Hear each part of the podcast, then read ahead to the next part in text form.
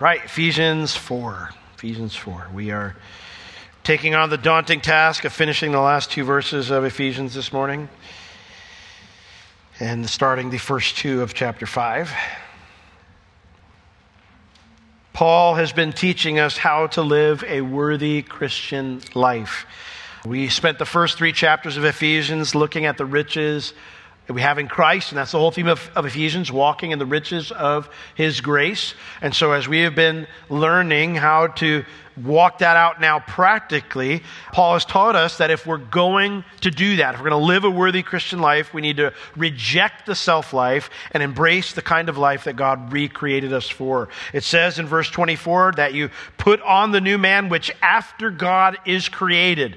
We were created to be like God in righteousness and true holiness, to act and have an attitude like he does, to be like him. And so, Paul, in these last few verses, has been getting up close and personal with us on how our conduct needs to change. Paul is addressing these various areas of our personal conduct that needs to change by following a kind of a three phase pattern. First off, he'll tell us we need to stop doing something we've been doing.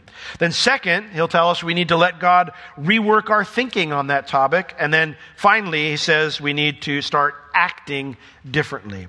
And so uh, we've been looking at anger and lying and stealing and communication. And this morning we're going to look at our attitude towards others. So, verse 31 through verse 2, it says, let all bitterness and wrath and anger and clamor and evil speaking be put away from you with all malice. And be ye kind one to another, tender hearted, forgiving one another, even as God for Christ's sake has forgiven you. Be therefore followers of God as dear children, and walk in love, as Christ also has loved us, and has given himself for us an offering and a sacrifice to God for a sweet smelling savor. So, at the very beginning here, he says, Let all these things be put away from you. The word there, put away, it means to withdraw money from a bank. It means to carry away what you have raised. In other words, you raise this amount of money and you deposit it in the bank, and he says, take it out and get rid of it. That's what that word put away means. We have, as human beings, the capacity to store all sorts of things in our hearts. God created us to fill our hearts with His attributes, for our hearts to be like Him. The self life, however, decides to store whatever we want in our hearts to say, well, I want to put this in here, and so I'm going to deposit it in there. Paul tells the Ephesians that there are certain attitudes towards others that they have deposited into the bank of their hearts. And now those attitudes need to be withdrawn and carried away. So, what attitudes towards others do we need to withdraw from our hearts and carry away? Well, first off, he says, all bitterness. And that word all applies to every word here in the sentence. It means any and all kinds of. Any and all kinds of, first off, it says bitterness. What is bitterness? Well, it's sharp, intense resentment. One Greek linguist said, described it this way. He said, Bitterness is that fretted and irritable state of mind that keeps a man in perpetual animosity that inclines him to harsh and uncharitable opinions of men and things, that makes him sour, crabbed, and repulsive in his general demeanor, that brings a scowl over his face and infuses venom into the words of his tongue. We need to withdraw all kinds of that. That needs to all go. If it's in our heart, it needs to be withdrawn immediately. Now, I don't know if you've ever had this experience where that bitterness is influencing the way you talk and the way your face looks. I know I have. You know, there are times when Bev will look at me she goes, You look like you're going to kill somebody. That's something that starts internally. It's something that starts in here that we, because we deposit bitterness, resentment, sharp, intense resentment into our hearts. Now, how do you know if you've deposited bitterness into your heart? Well, is there anyone that you think about right now and that quote that I read in some way describes your internal response? My best guess is that there may have even been someone who immediately popped into your mind as I started reading the quote. Or even if I said the word bitterness, that immediately a face popped into your mind and all those sour feelings just started to come into the surface. That's how you know you've deposited bitterness into your heart. And you need now to withdraw it immediately. There is no other option for it but to withdraw it and to carry it off. You need to put it off, put it away. The next thing that he mentions we need to remove, withdraw, and carry away, he says, is wrath, all kinds of wrath, and any and all kinds of anger. The word wrath here is a different word than the two words for anger we saw in verse 26. This word means a violent outbreak of anger that soon subsides, like boiling water that overflows. I don't know about you, but sometimes like I'll be cooking in the kitchen and I'm boiling water, and my cooking in the kitchen usually means I don't remain in the kitchen, which is why I'm not the best cook. Because often I'll be like, oh, I need to go do this. And then all of a sudden you start hearing that sound. By the time you get there, the water has already boiled over and now it's threatening to do so again, right? That's what this word describes. It's that initial, when it gets to the boiling point, it rises up and it spills over. And then it's done, but it's ready to bubble up again at any moment. That's what this word for wrath describes. It is this concept of when everything's fine, but all of a sudden something happens and boom, the water was all right there at the surface and now it spills over and we have our little moment and then we go back to normal. He says that is something you've deposited in your heart that you need to withdraw. The word for anger here is the same word used for anger in verse 26. It just means to be furious, and it refers to the emotional displeasure that is aroused inside you when you perceive that something wrong has been done. In other words, this is this thought that if we've deposited anger into our hearts, it's the concept that we're easily offended and ready to lose it, ready to just become furious with someone when they do something wrong rather than approach it like we read about in Galatians chapter 6. If you are someone who is easily offended or easily loses your cool, or you, you all of a sudden can just burst off and have it rush over, and then you just go back to life, that means you've deposited things into your heart that cause it to be there. You need to withdraw that and carry it away. You cannot continue to let that fester inside your heart because it's going to keep coming out. I remember, we look at these things bitterness, wrath, anger. I remember when I first was able to start recognizing bitterness in my own heart. I had just gotten to Bible college and I had some weird ideas doctrinally. And I was sitting down with a bunch of students. It was my own fault because I said, well, they look like the, the intellectual type, the smart guys, the spiritual guys. I'm going to sit down with them and we'll get into it. And so I sat down and, and man, they let me have it. They were just not nice at all. like I definitely bit off more than I could chew and they were very unkind and rude to me. I asked for it, but the point was is that it hurt.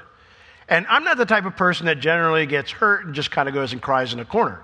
I'm the type of person that if I get hurt, I want to hurt back. And so my thought as I'm sitting at the table was is I want to I want to make some people's mouths have less teeth in them than they currently have. But I knew I couldn't do that because I get kicked out of Bible college, and that would only make them right. So my pride, more important than my Christ like character, decided to withhold. But every time I saw them, I had my own little personal punching bag inside my heart. I, I call it like a cage you kind of keep people in. They come by and you just get irritated inside, and while they're walking by, hey, but inside you're going, do, do, do, do, do. That's what we do. We take them out of the cage and beat them up and put them back in, but they, they're not even they are clueless. Doesn't affect them at all. And then, lo and behold, it was just like within the week, there was a teaching on forgiveness, teaching on bitterness. And I remember the teacher explained, he said, You know, when you've got that in your heart, you know it because you see somebody and you just immediately, all that stuff comes to the surface. The scowl on your face, the words have venom in them. And he said, You need to make a choice to forgive that person, to choose not to be bitter anymore. And then you need to ask God to do a work of forgiveness in your heart so that when you see them, that you don't have those things. And he says, You'll know when God's completed that work of forgiveness in your heart when you see them and you spontaneously wish them well. And I thought, man, I don't know if I'm going to get there. Because every time I see him, I just want to hit him. And so, but every time I had those feelings, those emotions, when I thought of them and they would immediately, ugh, all the yuckiness would rise up, I would say, Lord, I choose to forgive them. Please do a work of forgiveness in my heart. Sometimes the next time I said that was just 30 seconds later. But I remember the day that it happened. I saw one of them across the way, and my first thought was, Oh, Lord, bless that guy. I know he's got this going on in his life right now. Be with him in that. I was like, What? The same thing is with anger. I remember there was a time, I, I think I told this story a couple weeks ago, so I won't belabor the whole story again. But I, my dad had an anger problem before he got saved. He was very violent outbursts, not physically, but verbally, just very violent emotions. And it was terrifying. You know, if you've ever been in that experience as a child, you know how terrifying that is. And I swore I'd never be that kind of dad. And I wasn't with my first child. But as we had more kids, for whatever reason, I guess that makes things more complicated, of course, I started becoming very irritable and angry. And I was that person that was always at the boiling point. At any moment, if there was a wrong thing that was done, it'd just be like, it all comes spilling out, and I go back to normal life. And I remember Bev came to me one day and she goes, Will, you're so angry all the time. And I had to come to the Lord and go, Lord, what happened? Why am I so angry. I had deposited things there. Why? How would I deposit it, or why did I deposit things there? Well, James chapter four tells us how we, how anger and wrath get into our hearts in the first place. Look at James chapter four with me, verses one and two. James chapter four, verses one and two. Now, earlier in his letter, James has said, Now, brethren, count it all joy when you come into various temptations, various trials but then he explains what happens when we don't count it all joy, when we, when we don't get what we want. And he explains that it's these outbursts of violence and anger. James chapter 4, verse 1, he says, From whence comes wars and fightings among you? Do they not come from hence, even of your lusts that war in your members? You lust and you have not, you kill and you desire to have and cannot obtain. We get angry because we want something and we can't get it even if that thing that we want is good. Either way, we respond in anger when we begin storing up. We say, well, that's not right. I should have that. It's when you have that child that's disrespectful to you, and you say, they should respect me. I'm their mom, I'm their dad. And you internally you begin to deposit anger in your heart. It goes, that's wrong. That's what anger is. That's wrong. Now I'm furious. And when you keep repeating those ideas over and over in your mind, this isn't fair, that's not right, I should have that, why can't I have that? You store up anger in your heart. And eventually, if you keep storing it up, it just starts bubbling over. Part of putting off the self life means letting go of the idea that I can throw a tantrum when I don't get what I want. That somehow I can make someone give it to me if I just coerce them enough through my anger and my wrath. We don't think that when we do it, but it's what we're doing. Part of putting off the self life means deciding to deal with disappointment correctly. And if you've never made that decision, now is a good day to do it. To say, Lord, I'm going to put this off. I'm going to withdraw it out of my heart. I've been depositing this for a while. It's time to withdraw and carry it away. So you can change my thinking towards disappointment. You ever had your kid do something and you just kind of like, oh, I can't believe they just did that? Instead of telling yourself, I can't believe they just did that, think, I've done that. I did that when I was a kid, and I do it as an adult toward God. I'm not owed anything. I need to be the adult here. I need to handle this disappointment I'm experiencing right now correctly. It's an opportunity to help my child with their need. And then you can teach and discipline them not in anger. Paul says we need to put away, withdraw from ourselves also any and all kinds of, he says, clamor and evil speaking. Both of them have to do with communication. Clamor, it means verbal brawling, shouting or loud speech while you argue. Now, I have heard some couples claim, they're all lying, we don't ever argue. To that, I would say you probably don't mean you don't ever disagree. You mean you're probably mean we don't ever argue incorrectly, which is possible. That is possible. My very first pastor used to say that if you don't ever argue as a married couple, one of you is not needed. And that's a true statement because the idea is you, when you get married, you become one flesh. We tell couples in their premarital counseling, you're going to become one flesh, but you're not going to become one spirit. Me and Bev are not Weverly. We're not now new, one new entity that has its own relationship. We're a mind melded relationship with God. Our spirit, we have individual spirits though. We have individual relationships with God. It means we're at different places with the Lord. That means that she might see things that I'm being hard hearted about. I might see things that she's being hard hearted about. In the same token, we don't become one soul. Again, we don't all of a sudden become the same intellect, will, and emotion. She's a different person than I am. I'm a different person than she is. Some of those personality traits are good, and some of them are flaws. And so we partner in each other's sanctification in both those areas. We're one flesh. So now God sees the plan He has for our lives as the same. We're going in the same direction in the sense that two bodies still, but we're one together moving in the same direction. Supposed to be. But in the other areas, we help each other on our way to heaven. That's going to produce some conflict, right? That's going to mean there's going to be times when there, there's going to need to be arguments, but they need to be had correctly, which means not with verbal brawling or shouting or loud speech. And it should certainly not include evil speaking. Evil speaking means to speak against someone in such a way as to harm their reputation. Jesus talked about this in Matthew chapter 12, verses 34 and 35. You can jot that down and look it up later because I'm just going to read it real quick. But when he was talking to the Pharisees, he said, O generation of vipers, how can you, being evil, speak good things? For out of the abundance of the heart, the mouth speaks. A good man, out of the good treasure of the heart, brings forth good things. And an evil man, out of the evil treasure, brings forth evil things. Well, what's treasure? Treasure is this thing you deposit in the bank, right? So the idea here is he's saying you've deposited things, and out of your mouth is going to come what you've deposited into your heart. And so if I've deposited this idea that it's fine for me to shout in an argument or to verbally brawl with someone, to say, you know what, you know, I'm going to say this because I know that will shut them up. Or I'm going to bring this up again because that's how I know how to get them. Or they hurt me, so I'm going to hurt them. Verbal brawling. Paul says that has no place in our hearts. When I speak to someone or about someone, like Paul describes in these two words, it's because I've deposited something evil in my heart towards them.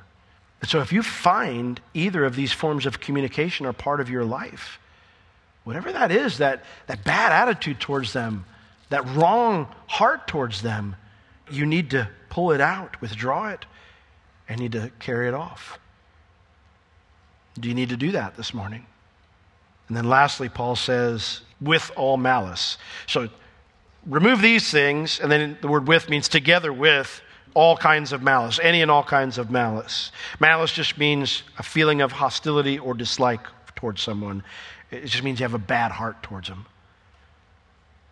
All of the attitudes that Paul lists in this verse are linked to some kind of feeling of hostility or dislike that we've deposited in our heart towards a specific person, or maybe many specific persons, or even maybe a group of persons.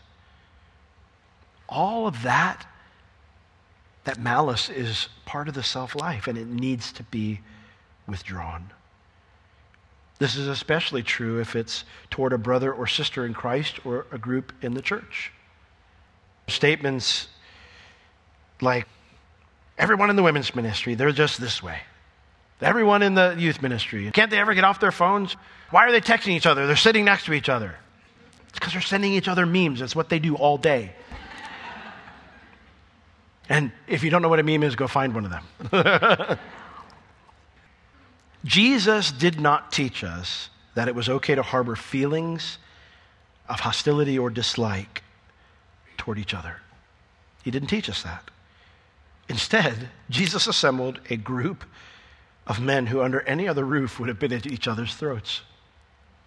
Think about it. You put those guys in the same room and under any other circumstances, and it's not going to end well. And I'm so glad Jesus, he did not look around and he's like, all right, let me see. I need 11 more. I've got Bob here so far. Let, no, I can't pick James because he's a zealot and Bob is a Pharisee. They are going to kill each other. Nope, he grabbed people that were totally opposite in, in their views on life, in the things that they thought were important in life, where they were at in life. And he taught them to love one another. He taught them that people would know that they're his disciples by that love that they had for each other. If you're holding on to malice towards any person or any group in the body of Christ, you need to let it go. You're a Christian. We follow Jesus now, not ourselves. We do things his way. Now, when we remove these things from our heart, remember that's just the start. We need to then let God change our attitudes towards those people or towards people in general. That's the start of the road to putting on new attitudes. And so, verse 32, he says, and, so put away these things, carry those away, but now you need to start depositing these things. Be ye kind one to another, tender hearted, forgiving one another, even as God, for Christ's sake, has forgiven you. That word be ye, it means you must keep on becoming, or you must be becoming. In other words, it's not that everything is all okay, I'm going to stop doing this and now I'm just going to be tenderhearted and kind and, and forgiving to everybody. No, you, but you need to start embracing that path. You need to be on the road to becoming those things. That's what we need to put on. And what does it mean to be kind? It, it just means it's the opposite of harsh. It means to be gracious, to be mild, to be pleasant. In other words, be becoming nice. Jesus is nice. Secondly, it says tender-hearted. It means compassionate, sympathetic. And it means when you see someone that has a need, your heart goes out to them regardless of why they ended up in that place of need. It's the exact opposite of this word for tenderhearted is, is the exact opposite of when you see somebody and they're in a trial and you go, oh, they got here because of this. It's the exact opposite of that. It's where your heart goes out to them and you go, that stinks. To be the situation they're in right now, that's got to be really hard my heart goes out to him. That's what it means to be tenderhearted. Be becoming more like that, Paul says. And then, thirdly, becoming, he says, more like someone who forgives each other. Be becoming forgiving toward one another. The word here for forgiveness is a little bit different than our normal word in the New Testament. It means to cancel a debt to treat the offending party graciously. What is grace? It's when you give someone something they don't deserve. Cancel a debt. To what degree? Even as, to the same degree, that God, for Christ's sake, has forgiven you. This is where the mindset has to change, where we got to let God renew our mind. Why are we kind towards someone who's wronged us? Why are we tenderhearted to someone who's in trouble? Why do we forgive others? Because God forgave us. We were the offending party first. And not only did God wipe away our guilt, but He treated us graciously, all because of what Jesus did for us on the cross. And so here's where our mindset needs to change. I don't necessarily forgive someone or be kind to them or be tenderhearted towards them because, well, God forgave me. It's because of what Jesus did for all of us that we too need to be becoming more gracious towards those who offend us. We need to be becoming more like our God, which is what verse 1 says. Therefore, because God has forgiven not just you, but all of us, therefore, be ye followers of God as dear children. You must be becoming followers of God like or to the degree of dear children. The word followers, it means to be an imitator. Oxford Dictionary says the word imitator means to copy someone, to follow a model. We need to copy and follow God like dear children do. Dear children means just children who are greatly loved. Because of what Jesus did for all of us, if you're here and you've repented of your sins and put your trust in Christ, you're in Christ. You're part of God's family. And that means that everyone who's done that in here, because of what Jesus did for us, we are now God's kids. If you're in Christ, you're his son, you're his daughter. And we are greatly loved by him. That's what we spent the first three chapters studying of Ephesians, right? And when a child knows that they are loved and has profound love for their father, what do they often do? They imitate their father's behavior. It's always cute. My kids, you watch them and you know, you're doing stuff and then they start trying to copy you. You stand a certain way and then they're standing a certain way. And Bev would usually kind of elbow me and she's like, look, and I, you know, you get a good chuckle. That only happens when a child knows they're loved. They look up to the person that loves them. Well, guys, we know we're loved, right? We've been forgiven of all of our sins. Our brothers and sisters have been forgiven of all of their sins too. We need to be becoming like that dearly loved child who copies their father, specifically in context in the area of forgiveness. In particular, how God forgives us.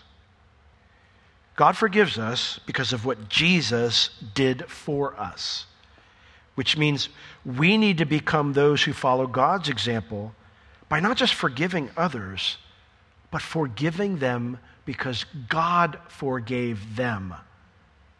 It's not that we forgive others because we just because we've been forgiven. We forgive others because God has forgiven them. That changes how we look at forgiveness, doesn't it? Do you ever wonder why Jesus said, like you have all these amazing things that Jesus says, and we have his consistent testimony that salvation is by faith, right? But then you have these moments where Jesus says, Yeah, but if you do this, you're not going to heaven. And you're like, Whoa. he has a few things where he mentions it. And you know, one of the areas he talks about that is forgiveness. What does he say? He goes, If you don't forgive, God doesn't forgive. Like, wait a second, Jesus, but he said, You came, the Son of Man came to give his life a ransom for many. If I put my trust in that, I'm forgiven, right? Yeah. But if you don't forgive, God doesn't forgive. Why? Because when I choose not to forgive someone, it, it shows I have a fundamental misunderstanding of salvation. I don't understand salvation. When I refuse to forgive someone, I don't understand salvation. Because when I refuse to forgive someone, what I am telling that person is what Jesus did on the cross was good enough for my sin, but not good enough for yours. I am actually better than you, and therefore my sin can be forgiven, but yours can't. Therefore, I won't forgive you. And it shows that my ideas on salvation is actually a works righteousness salvation and not a salvation by faith alone. That's why forgiveness is so important.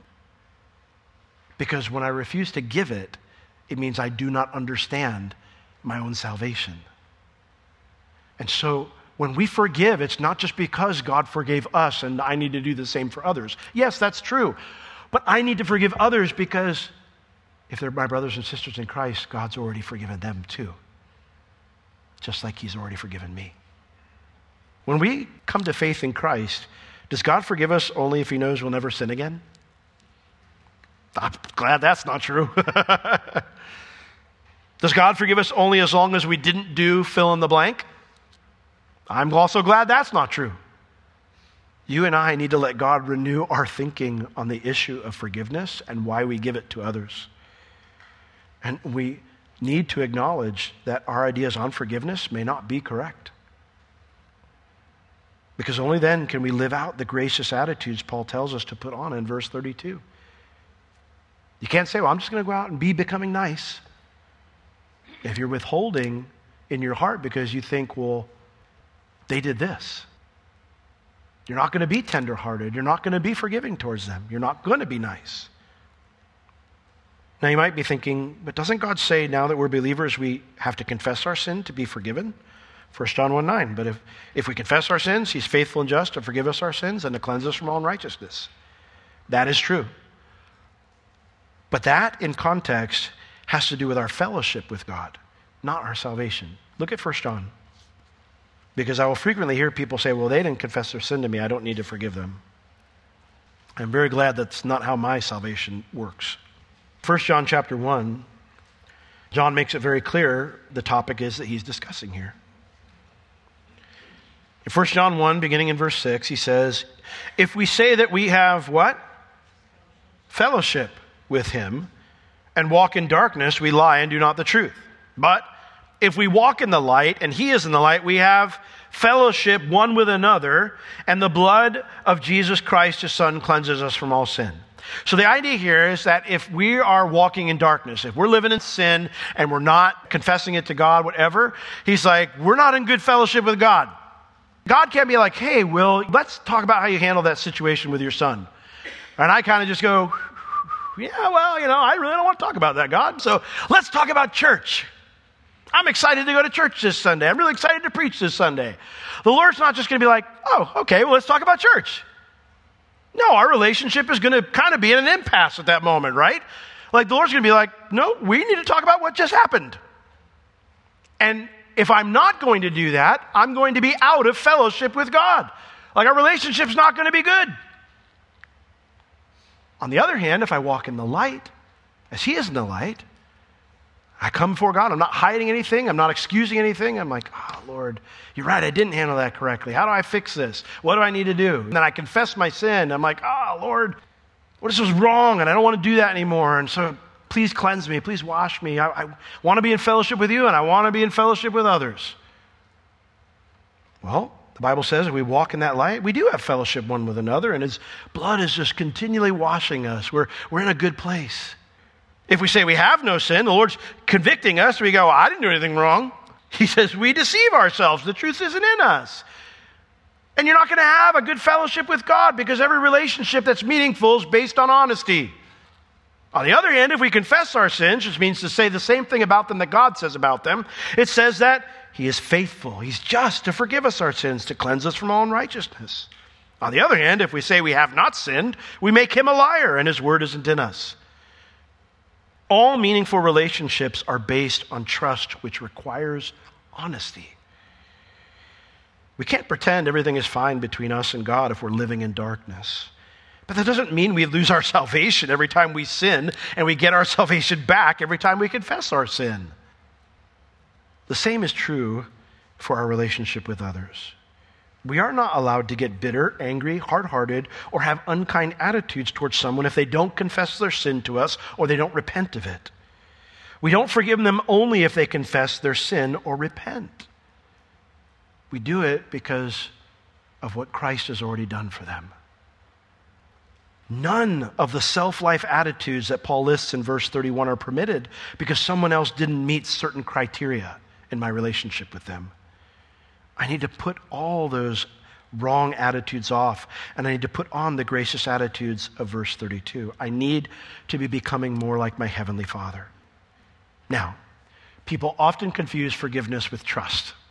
I can forgive someone, and that doesn't mean I trust them. I can be kind and tender hearted and towards someone, that doesn't mean I trust them. And so if they don't acknowledge their sin and they don't repent, then that may be difficult to have a trusting, meaningful relationship with them. Doesn't mean everything's fine in your relationship with them just because you forgive them, but forgiving them sets you up to treat that person not just like God treats them, but also like Jesus treated them. Look at verse 2. Not only are we to imitate God like dearly beloved children, but we're also, it says, to walk in love.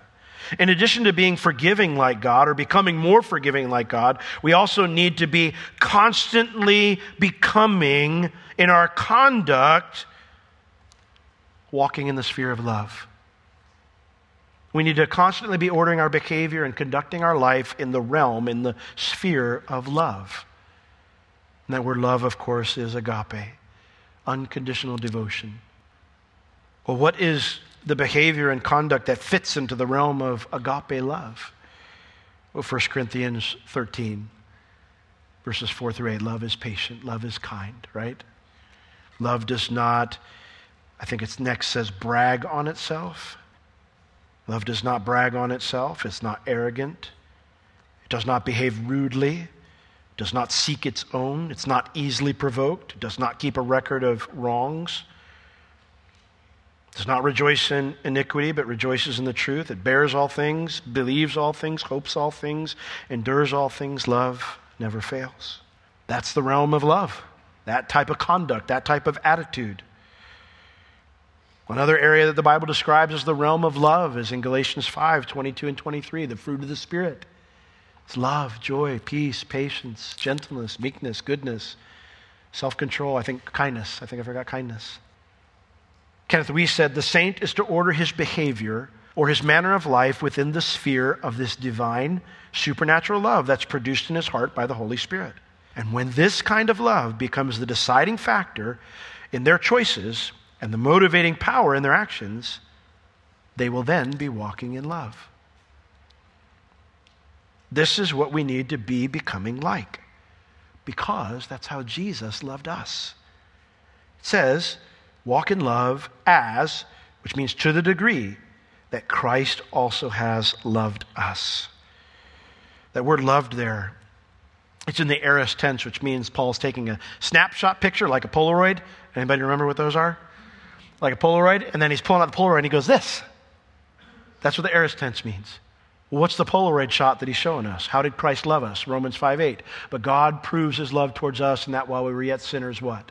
Christ died for us. He says, Walk in love. And you go, What does that look like? And Paul brings out a picture of the cross. Like this. That guy right there with the spikes through his wrists and his feet, crown of thorns on his head, with his face purpling and bruised, who, even as they were nailing him to that cross, said, Father, forgive them, and they don't know what they're doing. That's what it looks like. That's what the realm of love looks like. He says, Love like that. Love others to this degree.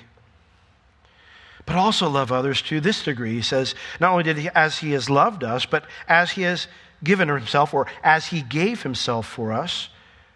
And then it lists two ways an offering and a sacrifice. The Bible teaches that Jesus gave himself for us, means instead of us, or on our behalf, in substitution for us, by his life and by his death, an offering and a sacrifice. The offering refers to those first three offerings in Judaism in the law, the three freewill offerings. One of those wasn't even a blood offering. It was just a, you brought something you cooked and you, you baked it for the Lord, and you ate some, and, and he ate some. Some burned on the altar, you ate some. And the idea is you were dedicating a period of service to the Lord. Sometimes you bring a peace offering, which means you just want to hang out with the Lord. Then you had the burnt offering where you're just totally surrendering to the Lord. This refers to someone's life, not death. Jesus' life was on our behalf.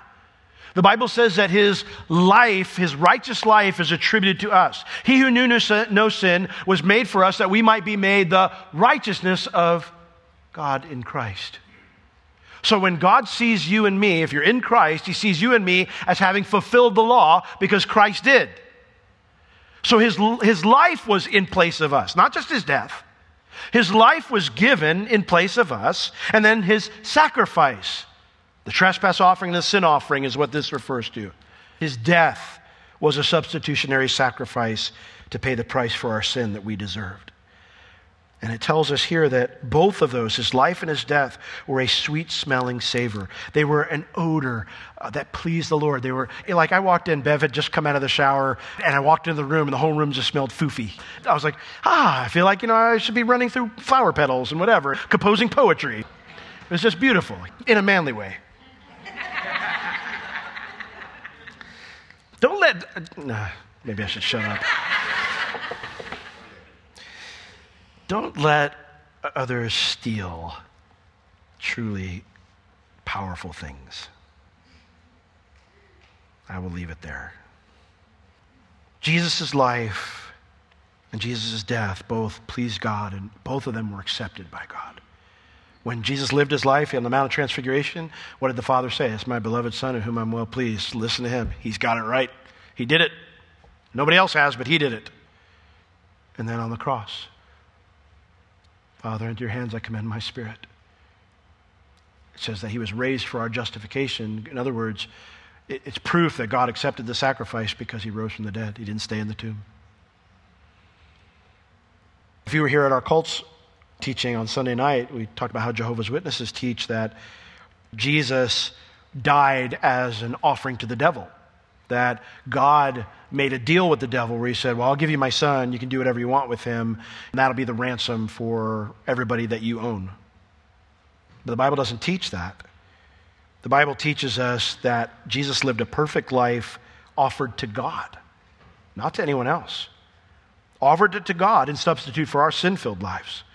And that perfect life that he lived pleased God and was an acceptable offering for us.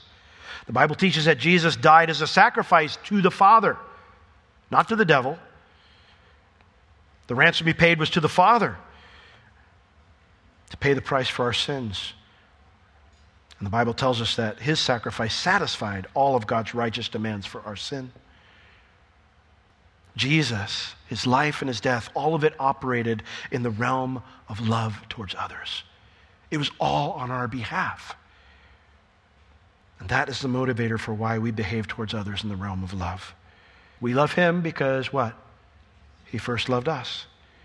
And because we love him, we also choose to behave in a loving way toward others, especially toward one another. So I ask you this morning as we close and the worship team comes up does this mindset of God's forgiveness describe what you're becoming more like right now? If you say, like, what path am I on? Like, where am I moving towards? Are you becoming more like, is your mindset becoming more like God's as it handles, as it deals with forgiveness? Or are you stuffing a bunch of other things into your heart? Do 1 Corinthians and Christ's sacrificial behavior in his life and his death, do they describe the behavior you're becoming more like? Are you becoming more like 1 Corinthians 13? Are you becoming more like Jesus in his life and his death? Well, if the answer is no this morning, this morning then is a great day to put off the self life mindset towards others when they wrong you. To put it off, to not allow bitterness, to not store up bitterness or wrath or anger or clamor or evil speaking or malice to say, I'm not going to deposit those things anymore. I'm, to, I'm taking withdrawal today, this morning, Lord. I'm withdrawing it, these things from my heart and I'm carrying them off. And I'm going to start raising funds in some other area. This morning is a great day to say, Lord, I know my thinking about how to treat others is wrong, and I want you to renew my mind in this area. I choose to yield to the changes you want to make in my thinking to how I treat others. That's a great prayer to pray this morning. This morning is a great day to put on a forgiving mindset and a commitment to a conduct towards others that's in the realm of love. Let's all stand. When we sang that song, you know, Lord Jesus, this song is forever yours. a thousand hallelujahs. And Lord, I, I, know the best hallelujah we can give you in that sense of we just want to praise you is when we respond to you when you speak to us. And so this morning, Lord, we, want, we choose to be those who will put off bitterness. Lord, we're going to we make a choice to withdraw, make a, a withdrawal, a complete withdrawal, all the funds when it concerns bitterness and evil speaking and wrath and anger and malice, clamor towards others, Lord. And we confess to you, Lord, that's not pleasing to you. We want to walk in the light with you. So instead, we choose to say, Lord, renew our thinking, please. Help us to change how we think about forgiveness and even why we forgive. That we do it because you've forgiven them, you've died for them, you lived for them, just like you did all those things for me. We want to understand salvation correctly, Lord, so that we approach forgiveness correctly. Remind us of all that you've done for us and how you've forgiven us. Lord, we choose to put on kindness and tenderheartedness and a forgiving mindset. We choose to imitate you and walk in love this morning. I pray for everyone who's making that those decisions or some variation of those kind of decisions this morning, Lord, that you would change them even as you promise in your word. That you by your spirit would be conforming them into the image of Christ. In Jesus' name I pray. Amen.